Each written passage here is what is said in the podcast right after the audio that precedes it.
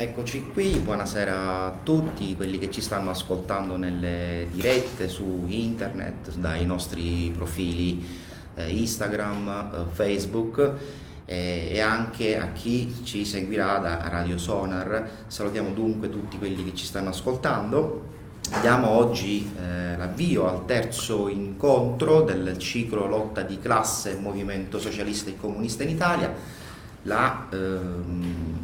L'incontro di oggi ha il titolo Dalla Costituente alla morte di Togliatti, è il terzo e eh, prelude all'ultimo incontro che sarà il 26 febbraio, venerdì sempre alle ore 18, il PC, il 68, il compromesso storico, che concluderà appunto eh, questo ciclo. La, eh, la, giornata di oggi appunto racconterà un periodo di storia di circa 18 anni che va dalla, appunto, dalla nascita della Costituente nel 1946 fino alla morte di Togliatti nel 1964. Il periodo eh, diciamo, è molto denso di, di, fatti e avvenimenti storici di rilevanza mondiale che hanno interessato non solo la storia del Partito Comunista, mh, e non solo della storia d'Italia, ma anche la storia addirittura eh, mondiale tout court, dentro la quale si, si inserisce la storia eh, di, di, questo partito. Eh, una storia che inizia, come già si era detto la volta scorsa, con la, la svolta di Salerno del marzo del 1944. Svolta che sostanzialmente afferma eh, un principio, eh, diciamo, nuovo, cioè la partecipazione del, eh, del PC eh, al governo Badoglio, eh, fermo restando ancora la presenza della monarchia eh, in Italia. Eh, una svolta, perché viene definita svolta? Perché fino a gennaio dello stesso anno era, uh, il PC aveva aderito alla piattaforma dei uh, partiti antifascisti che aveva appunto dichiarato eh, un no contrario, un, un, no, un fermo alla partecipazione al governo di Badoglio se la monarchia fosse rimasta eh, in, in, piedi. Um, questa scelta uh, operata da Togliatti e poi comunicata appunto dopo il suo rientro eh, in Italia colse eh, un po' di sorpresa tutti, eh, ovviamente perché eh, i canali di comunicazione in quel momento non è che permettessero una uh, facilità di, eh, di veicolazione de, de, delle comunicazioni politiche. Non solo i partiti antifascisti, ma anche gli stessi organi mh, centrali del Partito Comunista, che insomma scoprirono così, diciamo così, eh, a, a, cose fatte appunto di, di, questo accordo. Un accordo che però non, eh, non era eh, calato, diciamo, non nasceva dal nulla, ma nasceva da una eh, decisione presa eh, con eh, i massimi vertici dell'internazionale, in particolare con, con Stalin e su questo punto ovviamente tante sono state le discussioni, sarebbe impossibile ripercorrerle oggi, però diciamo eh, documentazione alla mano, i colloqui con Stalin e Dimitrov ci sono stati, eh, quella, questo, quella, scelta fu concordata e non fu semplicemente una scelta eh, casuale. E, ehm, con questa nuova scelta ovviamente iniziava la nuova strategia del Partito Comunista che a questo punto si chiamerà Partito Comunista Italiano. E se vogliamo essere precisi, diciamo, il Partito Comunista Italiano nasce proprio in questo momento e non è più il PCD, è eh, un'altra cosa non è più la frazione, diciamo così, la sezione italiana dell'internazionale comunista, ma è un partito, eh, appunto ancora che si definisce comunista, ma eh, italiano, dunque un partito nazionale che ha un suo programma specifico. E un programma specifico che, eh, questa è la seconda novità, è che non è più diciamo, tarato sulla rivoluzione classica, la presa al potere, eh, sul modello dell'ottobre rosso ma un, un, una strategia che, ehm, diciamo così, eh, eh, mette in campo la, una via gradualista, una lotta istituzionale, un accumulo di forze, un grande partito eh, di massa e ehm, un concetto, il concetto di democrazia progressiva che poi diciamo, da qui eh, a breve, nel giro di eh, meno di dieci anni, diventerà il concetto di eh, via italiana al socialismo. Vorrei ehm, leggere una citazione, sarà l'unica che leggerò probabilmente perché per il tempo sarà difficile leggere molte altre citazioni, ma diciamo con le parole di Togliatti eh, esemplificare qual è il progetto. Ed è una dichiarazione che lesse al, sostanzialmente ehm, a una riunione interna, perché non poteva eh, lasciare dichiarazione pubblica in quel momento, eh, interna al, ehm, in una sede appunto dell'organizzazione a Napoli. E disse così. Convocata domani un'assemblea nazionale costituente, proporremo al popolo di fare dell'Italia una repubblica democratica, con una Costituzione la quale garantisca a tutti gli italiani tutte le libertà, la libertà di pensiero e quella di parola, la libertà di stampa, di associazione e di riunione, la libertà di religione e di culto e la libertà della piccola e della media proprietà di svilupparsi senza essere schiacciata dai gruppi avidi ed egoisti della plutocrazia, cioè del grande capitalismo monopolistico. Questo vuol dire che non proporremo affatto un regime il quale si basi sull'esistenza o sul dominio di un solo partito. In un'Italia democratica e, progre- e, progressiva vi dovranno essere e vi saranno diversi partiti corrispondenti alle diverse correnti ideali ed interessi esistenti nella popolazione italiana. Noi proporremo però che questi partiti, o che almeno quelli fra di essi che hanno una base nel popolo e un programma democratico e nazionale, mantengono la loro unità per fare fronte a ogni tentativo di rinascita del fascismo. Non vogliamo mettere al bando delle nazioni né i democratici né i, libera- né i liberali, ma i fascisti. Il regime democratico e progressivo che proponiamo e alla costruzione del quale vogliamo collaborare e collaboreremo in tutte le forme, dovrà essere un regime forte, il quale si difenda con tutte le armi contro ogni tentativo di rinascita del fascismo e della reazione, contro ogni tentativo di sopprimere, sopprimere e calpestare le libertà popolari. In, questo, in, questa citazione c'è tutto uh, il programma uh, del nuovo uh, partito. Ehm, ecco, questo, questo, programma ovviamente si basa su un concetto centrale che è quello della democrazia progressiva, si basa sul fatto che eh, gli, gli, obiettivi principali sono quelli della costituzione di eh, una repubblica e di eh, un piano di trasformazione sociale ed economica che ovviamente ruoti attorno agli interessi popolari fossero anche rappresentati da altre forze diverse dal PC, ovviamente c'è un partito socialista che è molto forte e anche eh, democra- la democrazia cristiana che è anche esso un partito eh, forte con una base popolare importante e altre forze. In sostanza è la logica delle alleanze eh, democratiche per la trasformazione appunto eh, dell'Italia. Una trasformazione che vuole essere, che mira ovviamente al socialismo, però che accetta questo piano di confronto. Possiamo definire questa una svolta borghese? Sì, se, se accettiamo Uh, se la intendiamo proprio nel senso etimologico del termine, cioè nel senso che sei dentro la democrazia borghese. È una scelta reazionaria?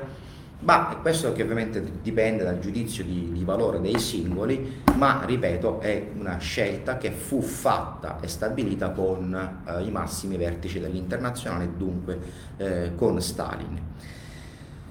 Il, eh, il nodo della, della questione eh, intorno alla democrazia progressiva, che era un concetto diciamo non nuovo in realtà, è che era possibile evidentemente trovare una via diversa, appunto come dicevamo all'inizio, al socialismo che non prevedesse appunto l'assalto al potere, eh, classicamente inteso. Era una lunga discussione che partì già a vivo Lenin e che coinvolse anche con aspri dibattiti l'internazionale e che aveva portato eh, Togliatti nel corso eh, degli anni in cui lui fu in esilio a discutere e anche a elaborare eh, questo concetto, detto magari eh, in altri termini, si parlava di democrazia di tipo nuovo, per esempio in un saggio del 1936 sulla rivoluzione spagnola, in cui un, c'era un'elaborazione assieme a Togliatti e, e Dimitrov in cui sostanzialmente eh, alla base della politica eh, dei fronti popolari contro il fascismo si ammetteva la possibilità di una collaborazione con la socialdemocrazia in funzione antifascista e si prevedeva appunto una forma statuale diversa dalla dittatura eh, del proletariato. Togliatti dunque si è sempre trovato su questa uh, linea, una linea che lui fa risalire anche a Gramsci ed effettivamente c'è una riflessione di, di Gramsci nei quaderni, anzi se vogliamo è proprio la riflessione centrale, quello di capire qual è il nodo della rivoluzione in Occidente sostanzialmente, cioè lì dove il capitalismo e l'imperialismo sono più forti e dove la società ha un'articolazione tale da non poter permettere quel processo uh, che si era delineato in, in, Russia e che per inciso sarà uh, il processo che sempre avverrà nella periferia dell'impero, cioè lì dove eh, poi passando dalla Cina e poi da tutti gli altri paesi del terzo mondo, avverrà la classica forma della presa del potere. Non sarà mai, eh, sicuramente dopo il fallimento della rivoluzione in Occidente, non avverrà mai questo in, in Occidente. L'unico caso eh, avviene durante la resistenza e il caso, eh, gli unici casi, il caso quello jugoslavo e quello eh, albanese. Il partito nuovo diventa dunque lo strumento di questa linea strategica. Che cos'è il partito nuovo? È il partito dunque di massa, un partito fatto sicuramente di quadri, ma un partito che cerca di raccogliere il più alto numero di masse popolari, sottolineo masse popolari perché ovviamente non si fa solo riferimento alla classe lavoratrice, alla classe operaia, alla classe contadina, che comunque costituiscono eh, diciamo, grosso della partecipazione di questo partito, ma anche ad altre eh, forze. E addirittura il, eh, l'articolo 2 del, eh, dello statuto che fu varato al primo congresso del nuovo partito, che sarebbe poi il quinto congresso del, del partito, asseriva che appunto l'adesione avveniva sulla base del programma, indipendentemente dal, dagli orientamenti, diciamo così, filosofici o teorici, fermo restando che il partito dichiarava essere il marxismo-leninismo la eh, propria, eh, diciamo così, teoria, la propria corrente ideologica di, eh, di riferimento quindi una cosa abbastanza laica, quindi potevano entrare anche i cattolici, non si poneva nessun problema in riferimento anche al, al credo religioso. L'obiettivo di questo partito è quello istituzionale, ovviamente, condurre l'Italia fuori dal, dalla monarchia, dunque la Repubblica, e avviare processi di eh, riforma politica, sociale ed economica, che poi prenderanno il nome di riforma di struttura successivamente. Dunque un partito del popolo, non proprio un partito di classe, se vogliamo essere eh, precisi. Eh, siamo sostanzialmente nel, nell'area del socialismo classico. Eh, diciamo che possiamo giudicarla in una certa maniera e dire che il PC, fa un, il PC, proprio il Partito Comunista Italiano, fa un passaggio, un passo indietro rispetto alla bolscevizzazione eh, e questo è sicuramente un dato, non è il, il partito di quadri pronto all'insurrezione, all'insurrezione, anche se c'è una specificazione da fare che adesso faremo, ma è questo tipo di, di partito qui. Eh, largo, un partito che deve anche formare i nuovi arrivati, che ha una rete molto larga di formazione e, eh, dei quadri, dei militanti, dei propagandisti e di tutti gli attivisti che entrano a far parte eh, dell'organizzazione. Un, scuole di partito, pubblicazioni di vario tipo, eh, diffusione militante della stampa del partito e inoltre ovviamente il lavoro nel settore diciamo di massa. Intervenire dunque eh, nel sindacato, sindacato che in questo momento è ancora un sindacato unitario, non esiste la, la, la triplice, è soltanto unico, mancherà qualche anno e le dinamiche della guerra fredda porteranno anche alla divisione sindacale, ma fino adesso è unico. La partecipazione, tutti i movimenti politici larghi, movimento per la pace, movimento delle donne, movimento dei partigiani, eh, operare dunque all'interno del corpo del tessuto sociale eh, della società per portare dunque con una azione centripeta appunto il, le masse popolari attorno alla, alla proposta eh, del PC. La difficoltà vera e propria del, del PC, se vogliamo andare a evidenziare, è che diciamo, il nodo più eh, problematico è, che porsi su questo livello significa sacrificare quello che è un, un, un classico del partito, di un partito comunista, di un partito tradizionalmente eh, bolscevico, cioè quello di agitare la lotta di classe per provare a scardinare eh, il sistema, poiché non si pone il problema di scardinare il sistema, anche l'agitazione della lotta di classe eh, viene sostanzialmente, non dico abbandonato, ma comunque viene messo eh, in un angolo, per cui eh, i settori eh, più combattivi e lì quelli più produttivi, dalle, dalle campagne e soprattutto in fabbriche in realtà, eh, come dire, non vedranno diciamo, la possibilità di poter eh, fare una lotta eh, economica che si trasforma in lotta politica. Cioè, fin tanto che si tratta di rivendicazioni, allora va bene, si tratta di lottare, di spingere avanti appunto progressivamente le richieste, ma non si trasformeranno mai queste lotte, diciamo così, economico-sociali rivendicative in una base per una lotta politica generale che mette in discussione l'ordine costituito, proprio perché l'ordine costituito va ancora costituito e, cioè l'Italia repubblicana e tutto il resto, ma eh, così diciamo hai già imposte del lavoro. Ovviamente questa è una linea che eh, riscontra ampi consensi dentro il partito, fermo restando che non tutto il partito è d'accordo su questa linea, ma diciamo il senso della... Ehm, della disciplina di partito comunque porterà molti, tutti, anche i vertici più alti, comunque a stare dentro quei confini tracciati. La lotta si fa dentro, non si fa mai fuori dal partito. E vediamolo, diciamo così, giusto per dare un po' un'idea anche in termini numerici, cos'è questo partito di massa. Nel 1944 eh, nelle regioni liberate gli iscritti erano circa 400.000, nel 1945 con la liberazione gli iscritti diverranno 1.770.000 e rotti. Il massimo, il picco massimo che il PC riuscirà ad avere in questi anni sarà di circa 2 milioni eh, e più di eh, iscritti. Ovviamente si tratta di una, un numero consistente di attivisti iscritti non passivi ma iscritti nella maggior parte dei quali sono attivi perché si partecipa a, su tutto il territorio alla vita politica, ovviamente con vari livelli, varie responsabilità.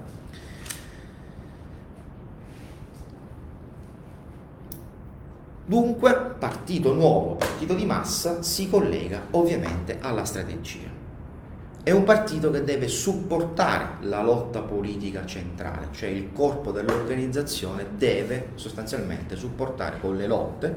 con la propaganda e con la diffusione dei mezzi eh, di comunicazione del, del partito, eh, deve supportare questa lotta qua. Questa è la funzione fondamentalmente del partito di massa. Abbiamo detto che questa linea è di fatto approvata maggioranza, ha un ampio consenso, ma bisogna anche ovviamente citare, eh, per, ora, dire, per, onorare la, la verità, il fatto che non tutto il partito è d'accordo su questa linea. A tal proposito ci sono diciamo, frange diciamo, che provengono soprattutto dall'Italia del Nord, quelli che hanno fatto la resistenza, i partigiani, eh, che avrebbero voluto sicuramente continuare la lotta di liberazione e trasformarla in, eh, in una lotta rivoluzionaria come è avvenuto eh, in, in, Jugoslavia e come si era cercato di fare in, in Grecia, tentativo che poi eh, fallì. Eh, c'è sempre stata una, diciamo così, una doppia anima dentro il partito, un'anima armata, un'anima diciamo, che ha atteso ha voluto e sempre cercato o quantomeno aspettato, ecco, quantomeno aspettato il momento, l'ora X per scattare. Eh,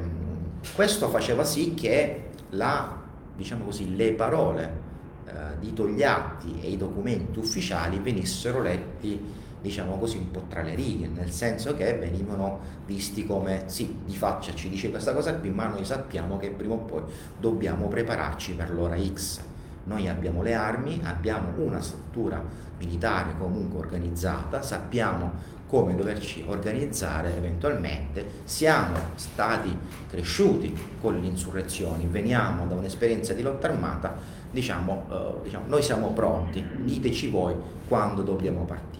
In realtà Togliatti è sempre stato esplicito da questo punto di vista e si trovò una volta anche a dover dirlo apertamente in pubblico e rimproverare quei compagni che si pensavano di far politica, parole sue più o meno, eh, col Mitre, cioè non hanno capito che la linea essenziale del partito, quella strategica, è questa e non è un'altra, non c'è un doppio livello dell'azione politica. Però il Partito Comunista viveva questa, diciamo così, scissione, una scissione appunto non tragica, non, mai nessuno uscì dal PC, eh, almeno fino a se qualcuno uscì, insomma, non in maniera significativa, non ci furono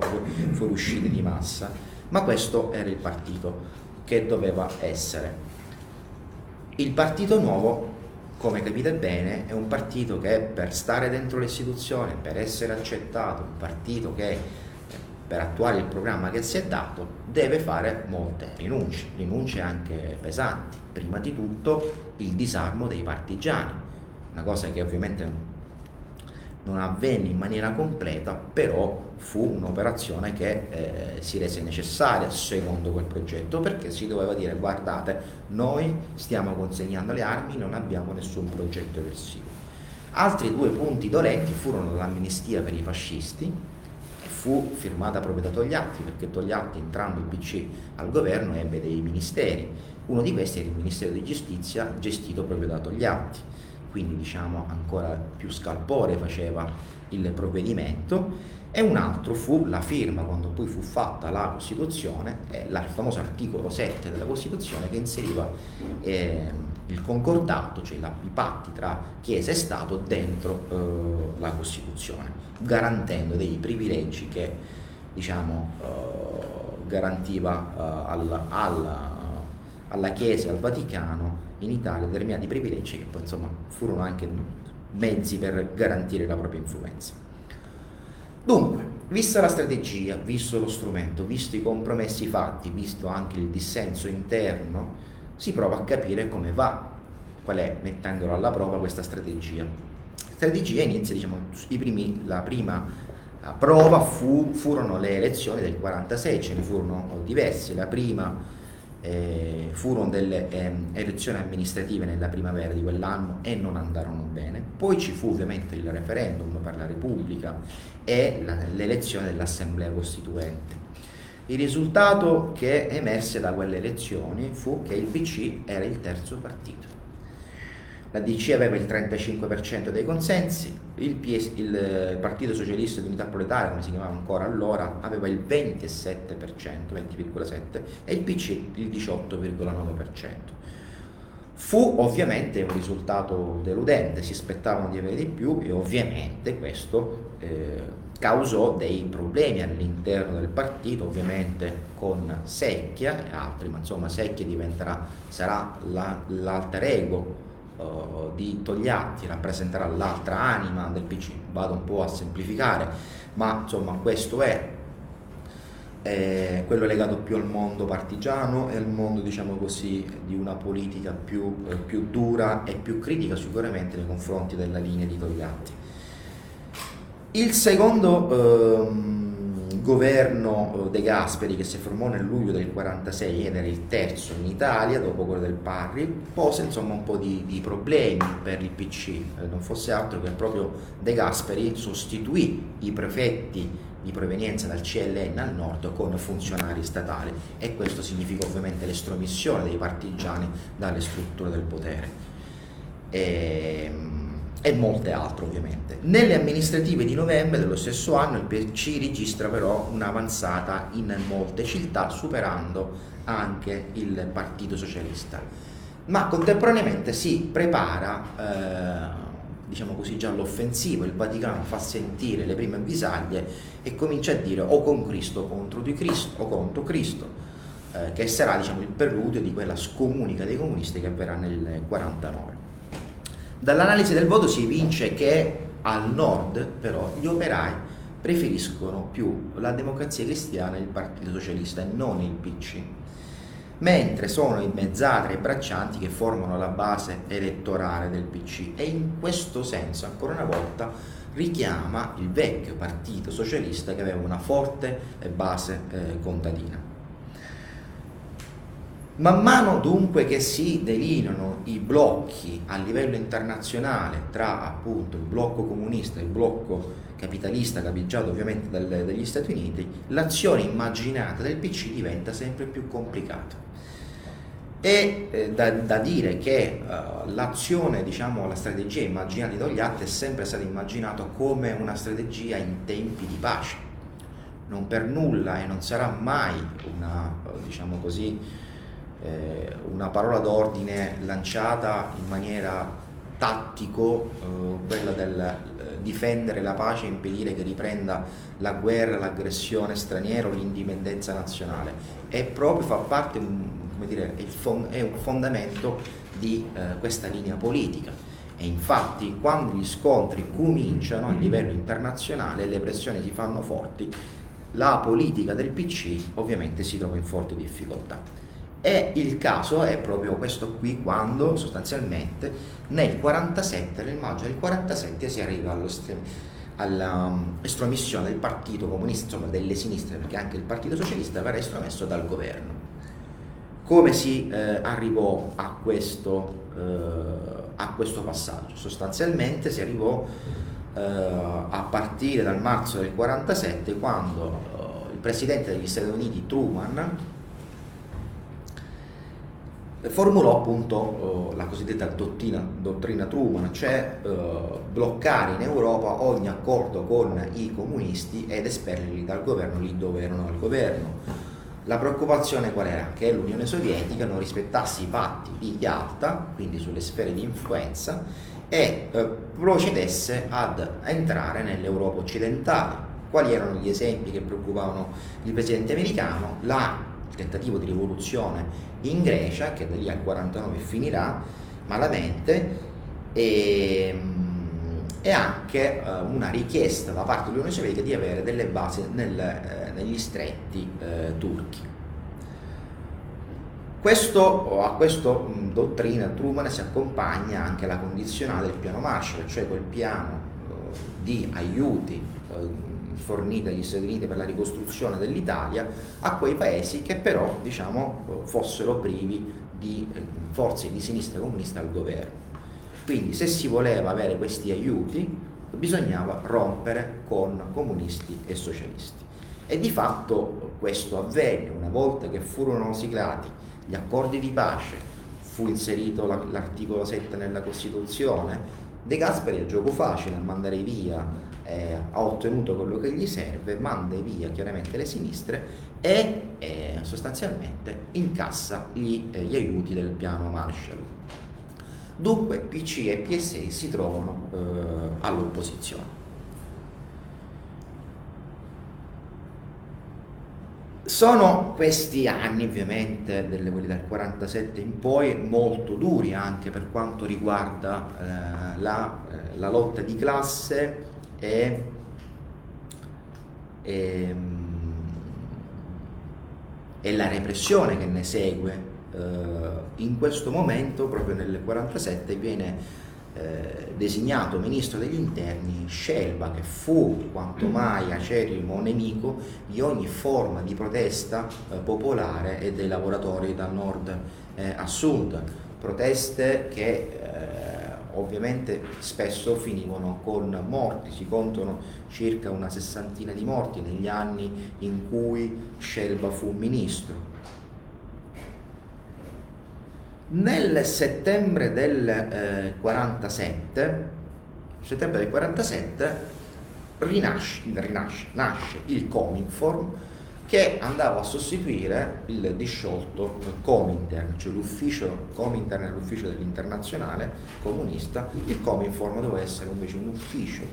eh, di eh, informazione, di aggiornamento continuo tra i partiti eh, comunisti eh, in, in, Europa. Qual era il, il problema? Provare a capire che strategia tenere in questa fase di eh, inasprimento del confronto tra eh, blocchi eh, e come fronteggiare eh, questo nuovo scenario. In questo scenario, in questa, in questa riunione, ci fu eh, un'aspra critica ai partiti comunisti sia francese che italiano e eh, lì fu sostanzialmente fu criticato in particolare nella persona di Zdanov fu criticato il Partito Comunista Italiano. Sostanzialmente la, fu detto loro eh, siete troppo morbidi, vi siete fatti cacciare dal governo, eh, non come avete risposto, eh, non avete risposto bene a sufficienza, c'è il rischio che vi mettino fuori legge. Siete pronti a difendere il vostro partito nel caso in cui vi mettino fuori legge? Questo era sostanzialmente il, il nodo della, della, questione. Togliatti non andò a quella riunione sapendo già quale sarebbe stata la critica, infatti fu quella, evidentemente, e ci andò il numero due, o tre se vogliamo, ma insomma, eh, del triunvirato di allora tra Togliatti, Longo e Secchia, ci andò proprio Longo. E a questo punto poi Longo, ritornato eh, in Italia, riferì appunto della nuova linea, fece autocritica, fu votata all'interno del partito appunto la nuova linea, bisognava modificare appunto la linea in considerazione del fatto che esistono nel Modice oggi due blocchi, quindi bisogna tenere in considerazione di questo, quindi il confronto e lo scontro è tra questi due blocchi. E dunque il PC non può seguire una via, diciamo così, autonoma, una via nazionale. Ritorna il problema di appunto se in tempo di pace sia possibile, in tempo diciamo, di conflitto, benché guerra fredda, ma sempre guerra era, eh, quella via autonoma diventava più difficile da, eh, da, seguire. Dentro il partito ovviamente ci fu una discussione accesa che mise, mise in particolare sotto accusa la linea di Togliatti. E, um, ci fu addirittura chi accusò sia Urs Terracini, in questo caso un altro esponente di rilievo del partito che accusò pubblicamente l'Unione Sovietica e gli Stati Uniti di esasperare il conflitto, una mossa diciamo così un po' fuori dalle righe che eh, diciamo, si lavorò con un po' di difficoltà per fare rientrare, aveva creato diciamo così, un problema diplomatico, ma la cosa essenziale appunto è questo, che l'inasprimento di questo conflitto mette in discussione la strategia di, eh, di Togliatti. Contemporaneamente però l'altra indicazione è quella di rafforzare l'organizzazione del partito, prepararsi per eventuali attacchi al partito nel caso in cui ci fossero stati problemi. Ed è qui che a questo punto il ruolo di Secchia diventa più importante perché gli viene affidato il ruolo di responsabile dell'organizzazione. Il sesto congresso appunto è il congresso in cui si ritorna sostanzialmente alla lotta politica, lotte più dure e anche uno scontro ideologico eh, molto più forte. Secchia prende appunto eh, il, un ruolo decisivo. L'articolo 2 della, dello statuto che prevedeva quell'ingresso largo dentro il partito al di là degli orientamenti filosofici ideologici ma su, basato solo sul programma viene abolito dunque l'adesione al partito comunista diventa anche un'adesione al marxismo-leninismo tout court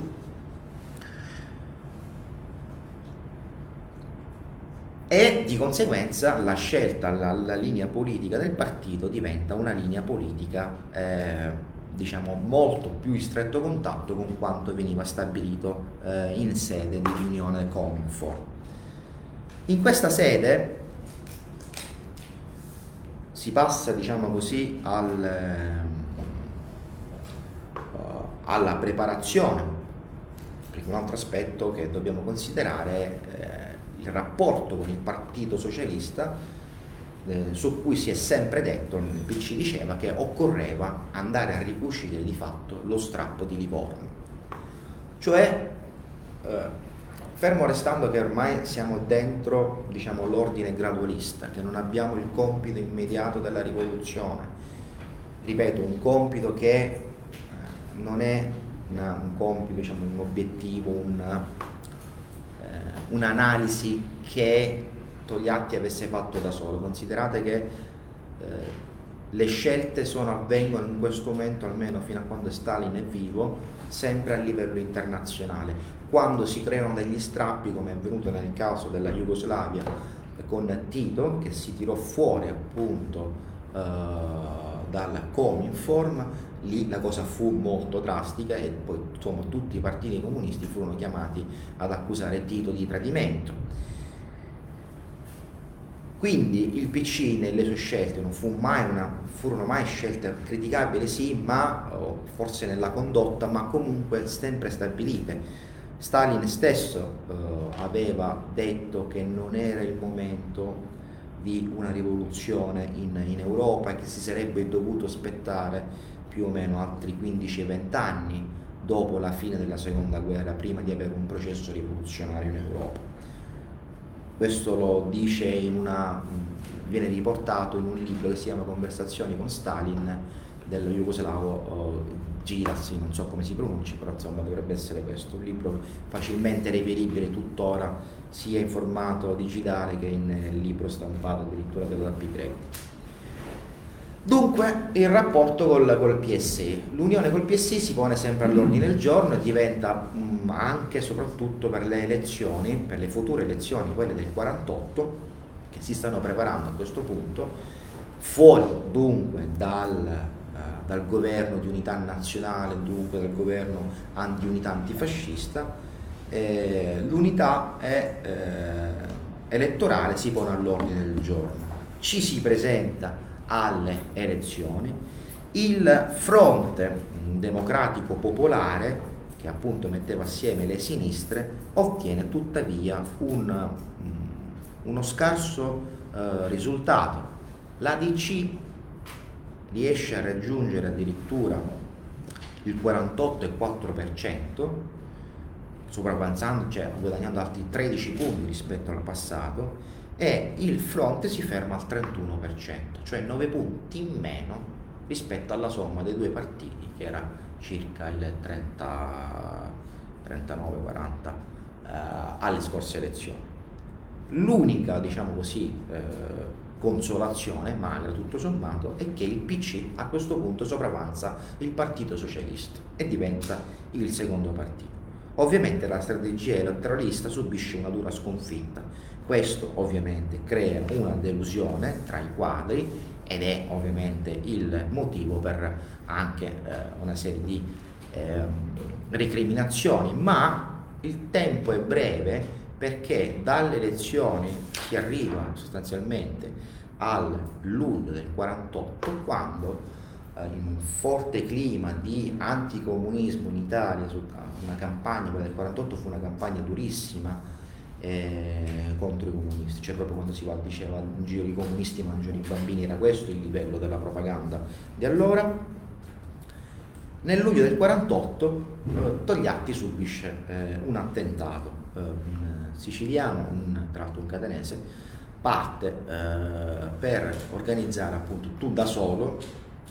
questo è quello che si è stabilito fino adesso, eh, un attentato contro Togliatti eh, un esponente non legato a nessun partito ma di chiara ispirazione di destra, una destra che non era mai morta in Italia, legata un po' all'uomo qualunque e, e in ogni caso eh, una destra fortemente anticomunista. Quello che avvenne dopo in Italia fu ovviamente una cosa inaspettata, una cosa che eh, furono appunto scioperi spontanei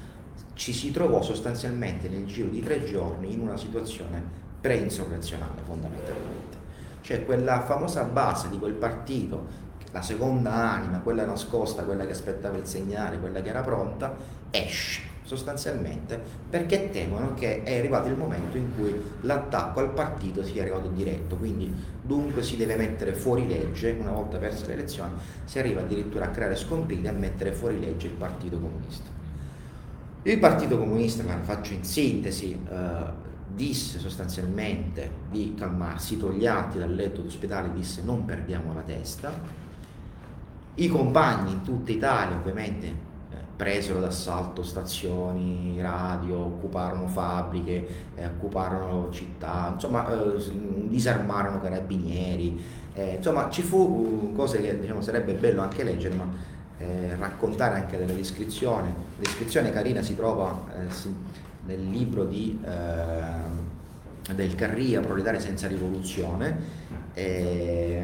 e ovviamente eh, questo fu eh, bloccato,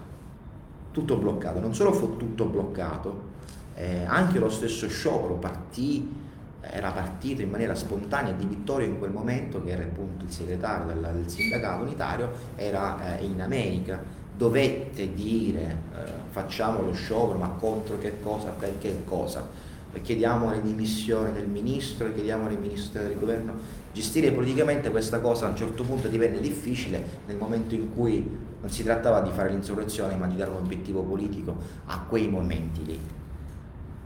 Ritornata diciamo così la tranquillità, partì immediatamente la repressione. Chi organizzò tutto ciò? Non pare che ci sia una responsabilità diretta di Secchia, anzi, secondo quanto ho letto, non vorrei sbagliarmi, addirittura Secchia andò a cercare una conferma all'ambasciata sovietica a Roma, ma pare che non gli fu data nessuna risposta e quindi non, si seppe più che cosa fare, quindi fu tutto abbastanza spontaneo, quindi quella seconda anima. La repressione, ci furono 15.249 comunisti condannati per questi fatti, furono combinati circa 7.500 anni di carcere, ci furono 65 morti durante le manifestazioni, un livello eh, altissimo. E nel 49, a luglio del 49 arriva addirittura la scomunica della Chiesa. Ovviamente ci fu una bella telefonata, una bella lavata di capo da parte di, di Stalin perché accusò il partito di non aver saputo difendere Togliatti come mai non ne avete di Anche lì Secchia fu chiamato in causa perché tu eri responsabile dell'organizzazione. Poi pare che insomma, Togliatti non avesse rispettato i protocolli eh, di sicurezza, quindi avesse agito un po' a modo suo, trovandosi a questo punto scoperto.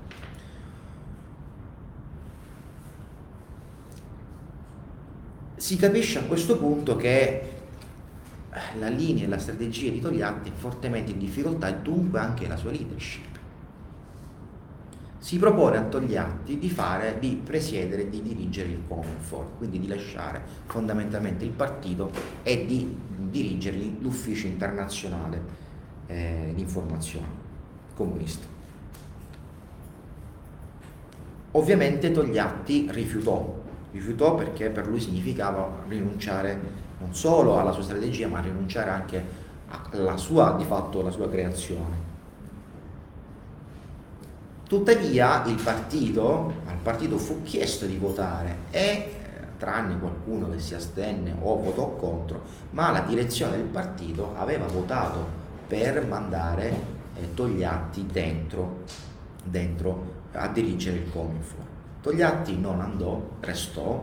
e da lì sostanzialmente ricomincia un processo di risalita, ma a quel punto, come dire, si fa, diciamo, il gioco si fa duro dentro, uh, uh, dentro il partito perché a partire dal settimo congresso del 51 si comincia sostanzialmente a delineare una eh, nuova strategia, ma più che altro una nuova forma di organizzazione, non una forma di organizzazione, ma sostituzione di, di ruoli dentro eh, lo stesso eh, partito. Una novità e che è importante sottolineare è che eh, noi non, non l'ho ancora accennata, ma eh, è una novità rilevante, è il fatto che il Partito Comunista nella strategia di Togliatti doveva includere anche i settori, altri settori, non solo quelli di classe, ma anche per esempio gli intellettuali, oltre che i cattolici o i settori, eh, i ceti medi. Uh, il lavoro in particolare sugli, sugli, intellettuali, quantomeno va citato questo, questo caso, perché il, il lavoro sugli, sugli, intellettuali avvenne attraverso una serie di creazioni di riviste scientifiche, eh, come per esempio Società, eh, Critica economica, Vie nuove, eccetera, eccetera, che serviva a, come dire, a coinvolgere l'intellettuale nel proprio interno. E inoltre ci fu la pubblicazione dal 48 al 51 dei quaderni di Gramsci che diventava sostanzialmente eh, nella forma con cui fu pubblicata, eh, furono pubblicati i quaderni, quaderni tematici sostanzialmente, non un blocco continuo di lavoro dove gli argomenti si mescolano, ma separati, si offriva sostanzialmente questo modello eh, di pensiero, di ragionamento politico e culturale eh, agli intellettuali. Dunque, attraverso Gramsci eh, il PC si faceva, strume, si faceva diciamo, promotore di, una, ehm, di, un modo, di un modus operandi intellettuale. Ovviamente serviva anche a creare quella cultura nazionale, quella radice nazionale del comunismo italiano che dava sostanza o dava una prova in più a quella che doveva essere il, la linea strategica di, di Togliatti.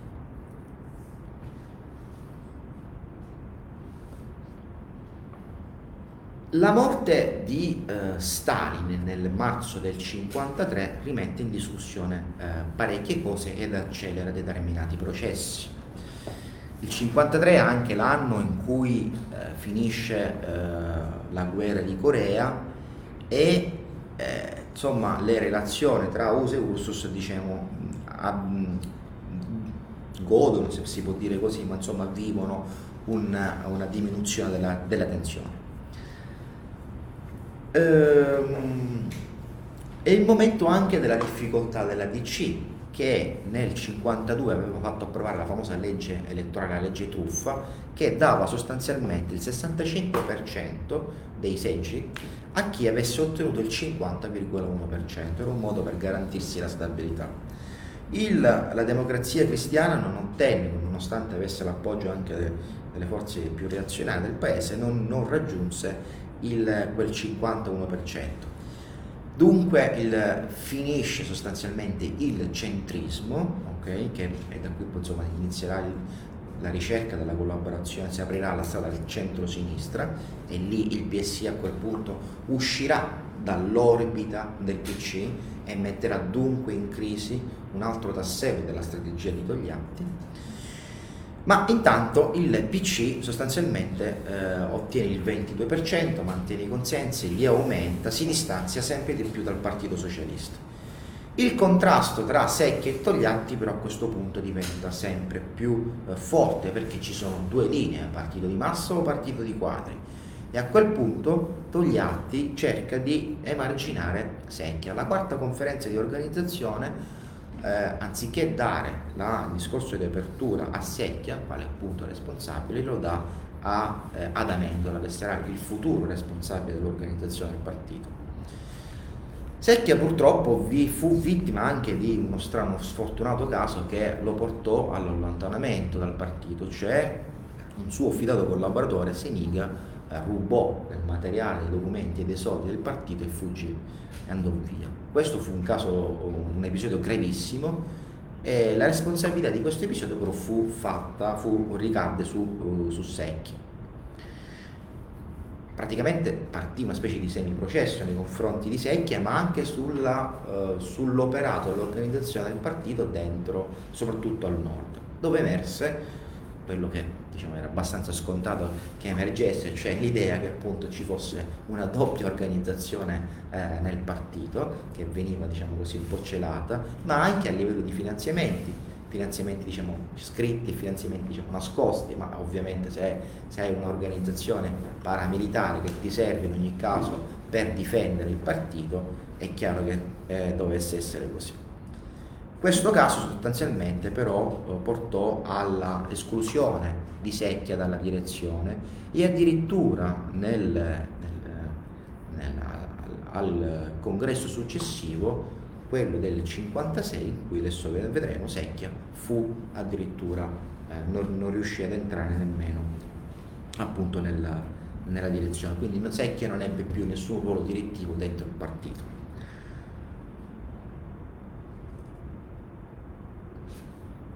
Dopo il 53 sostanzialmente, eh, andando un po' correndo, eh, si arriva al,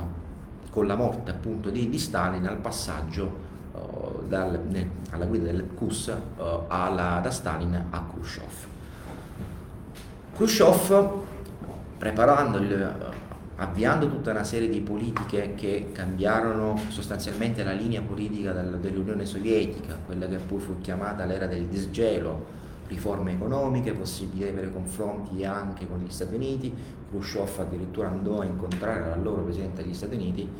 che era Kennedy. E questa apertura fu abbastanza eh, criticata e addirittura al ventesimo congresso del CUS, dopo una settimana, insomma quelli che furono i giorni della durata, l'ultimo giorno chiamò i responsabili e maggiori rappresentanti del partito e in maniera, diciamo così, segreta rivelò con un suo rapporto, che furono chiamati appunto il rapporto segreto di Khrushchev, sui crimini di Stalin. Ora eh, su questo c'è tanto, ci sarebbe tanto da dire, ma non possiamo affrontare questo discorso. A noi ci interessa capire quali sono gli effetti di questo documento. Gli effetti di questo documento furono innanzitutto la demolizione solo dell'immagine di Stalin, ma anche di tutta la rete di relazioni politiche di fidati di Stalin, non solo in Unione Sovietica ma addirittura negli altri paesi eh, socialisti in Europa, lì dove appunto si erano create le democrazie eh, popolari. In Ungheria, prima in Polonia in realtà e poi in Ungheria scoppiarono delle rivolte contro i propri eh, governi. Quello fu uno shock che sostanzialmente divise il mondo il mondo sicuramente comunista e socialista in due, perché immediatamente dopo la rivolta in Ungheria, alla rivolta all'Ungheria, quando chi si posa a capo della rivolta, della rivolta di Ungheria, Imre Nagy, se pronuncio bene ma non sono sicurissimo, Nagy, Nagy, non so, e, mh, dichiarò che sarebbe uscito dal patto di Versailles, cioè dall'accordo dei paesi eh, comunisti che era la risposta alla al patto atlantico, cioè alla Nato. Quello ovviamente era una mossa azzardata che metteva in pericolo ovviamente tutto il fronte dei paesi e del blocco eh, socialista. A quel punto eh, ci fu la cosiddetta invasione sovietica, arrivarono i carri armati, Nagy fu eh, imprigionato e addirittura impiccato. Questo spaccò, spaccò il mondo comunista sicuramente in Occidente, molti uscirono, fu questo il periodo, l'evento che causò la fuoriuscita di molti dal, dal, dai vari partiti comunisti, eh, consacrò la fine, la scissione totale del partito eh, comunista dal partito socialista e però diede sostanzialmente eh, adito a eh, Togliatti di riprendere, ricucire eh, diciamo così, un po' eh, la sua linea politica, dichiarando che a questo punto nel nuovo congresso, con l'ottavo congresso appunto del dicembre del 56, che la via italiana al socialismo diventava la via eh, maestra, cioè ancora una volta quel discorso della democrazia progressiva, di una via diversa non rivoluzionaria per giungere al potere, riveniva, veniva messa nuovamente in, uh, in campo. Ultimo atto, diciamo così, che va quantomeno citato eh, prima di chiudere è eh, l'ultimo tentativo, perché nel frattanto eh, Khrushchev, tra Khrushchev, diciamo, tra l'Unione Sovietica e la Cina si consuma anche qui una scissione.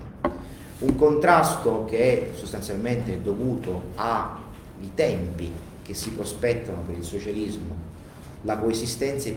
pacifica tra socialismo e comunismo è mal vista eh, da, Toglia, da, da, Mao. E questo ovviamente portò, eh, questo diciamo è il tema centrale, poi ci sono anche altri temi, ma questo era il tema centrale. E Mao ovviamente accusò di revisionismo eh, Khrushchev, che poi da lì a poco sarebbe stato anche sostituito eh, dal nuovo segretario del CUS, E ovviamente eh, anche eh, Togliatti, Togliatti si trovò invece a difendere l'operato del, del, eh, di Khrushchev, non solo perché diciamo, finalmente ridava quella tanto sospirata pace che Togliatti cercava per poter dar vita al progetto appunto della via italiana, della via nazionale al socialismo. Quindi distese relazioni internazionali dava la possibilità di riprendere questo discorso. Quindi non poteva altro che appoggiare, anzi lo strappo con la Jugoslavia fu ricostruito proprio in quel tempo e Togliatti disse fu uno sbaglio allora rompere con, eh, con, con Tito, con la Jugoslavia di Tito però questo ci dimostra una cosa, che Togliatti comunque eh, aveva sempre il progetto della via nazionale, ma non si poneva mai l'obiettivo di uscire fuori, costasse quello che costasse, dal campo socialista. Una scelta come quella di Tito, eh, Togliatti comunque non l'avrebbe mai fatta. Anzi, in questo momento lui si pone, diciamo, un po' in maniera perdente, perché alla fine non ci riesce, non ci riesce anche perché poi a quel punto finisce proprio la sua vita, cerca di ricostruire lo strappo tra Khrushchev e, e, e, Mao. Ed è proprio lì, in quel momento che in una riunione che doveva avere intorno al 64 con Khrushchev, che lui si era presentato proprio per esporre quello che doveva essere secondo lui la teoria, il nuovo rapporto tra i partiti comunisti, cioè una linea che si, si presenta e si riassume in unità nella diversità, cioè Togliatti dice quello che ha sempre detto, cioè noi possiamo stare assieme pur avendo strade diverse per eh, andare avanti. Eh, lui non riuscì a parlare con Khrushchev, un po' perché quel giorno che doveva incontrare Khrushchev non si fece vedere, ma poi perché il giorno dopo eh, morì e rimase poi questo, questo, documento, gli appunti di questo discorso che prende il nome di Memoriale di Yalta, che appunto ci consegnano ultimi, l'ultimo scritto di Togliatti. Ehm, volendo fare una breve, diciamo così, mh, trarre delle conclusioni, ovviamente eh, qui non si tratta di giudicare Togliatti nel senso se fosse stato rivoluzionario o meno, perché se pensiamo che la rivoluzione sia appunto quella classica, non lo fu, ma non lo fu per scelta e lui lo disse Uh, la, bisogna chiederci se quella strategia, pur nella diversità, fu una strategia che portò a qualche risultato. Dal punto di vista dell'avanzamento delle forze di classe in Italia, no, questo è un dato. Uh, il PC dovette difendersi più che altro perché nell'ottica, nell'ottica, nello scenario del conflitto tra i due blocchi, il PC giocò di fatto sempre sulla difensiva, mai all'attacco dovette inghiottire i più grandi compromessi, dovette soffocare la lotta di classe eh, per molti aspetti, eh, insomma dovette rinunciare a tantissime cose che abbiamo visto, ma non raggiunse sostanzialmente quel risultato. Uh, e inoltre creò fondamentalmente un, diciamo così, un feticcio, cioè il feticcio dell'unità nazionale, perché eh, quando successivamente parlando della se c'era possibilità di fare la rivoluzione in Italia all'indomani della resistenza, lui disse sì, c'era la possibilità di fare la resistenza, ma solo al nord. Se noi avessimo, eh, se noi avessimo continuato a fare la lotta armata, e avviato un processo rivoluzionario, l'Italia a quel punto si sarebbe divisa in due. Al nord sicuramente con i partigiani avremmo preso il potere, ma al sud dove c'erano gli alleati, eh, là avremmo perso l'Italia. A quel punto eh, l'unità nazionale sarebbe stata divisa. Ora, questa è, un, è, una motivazione, c'è il discorso dell'unità nazionale, poi c'è anche una motivazione anche un po' più, più, diciamo così, più tattica sul momento storico, perché consegnare metà dell'Italia agli anglo-americani significava appunto alterare quegli equilibri di Yalta a sfavore però del blocco eh, comunista, perché a quel punto significava che gli americani andavano nel Mediterraneo. E non fu per scelta un partito rivoluzionario, volle raggiungere il socialismo in quella forma, non ci riuscì, ma quella linea non fu più rimessa in discussione. E non solo non fu più rimessa in discussione, ma e se lì c'è l'altro problema secondo me che andrebbe poi affrontato, il problema è che proprio tutto il movimento comunista internazionale non ebbe più una risposta per l'Occidente, mentre i processi rivoluzionari andarono oltre appunto nella periferia, perché poi il movimento di de- decolonizzazione appoggiato anche sempre dall'Unione Sovietica, le rivoluzioni portarono a nuovi processi rivoluzionari, Vietnam, poi Cuba, eh, eh in, in, in, Occidente, nell'Occidente eh, il processo rivoluzionario si bloccò. Si cercò poi di riprenderlo fuori dal PC, ma a quel punto il PC, che aveva preso ormai una strada, che a quel punto diventa proprio di eh, collaborazione col sistema capitalistico, lì veramente diventa regressivo e reazionario, a quel punto bloccherà qualunque forma di tentativo rivoluzionario eh, in Italia. Ma questo insomma un po' lo vedremo meglio la prossima volta, per oggi va bene così.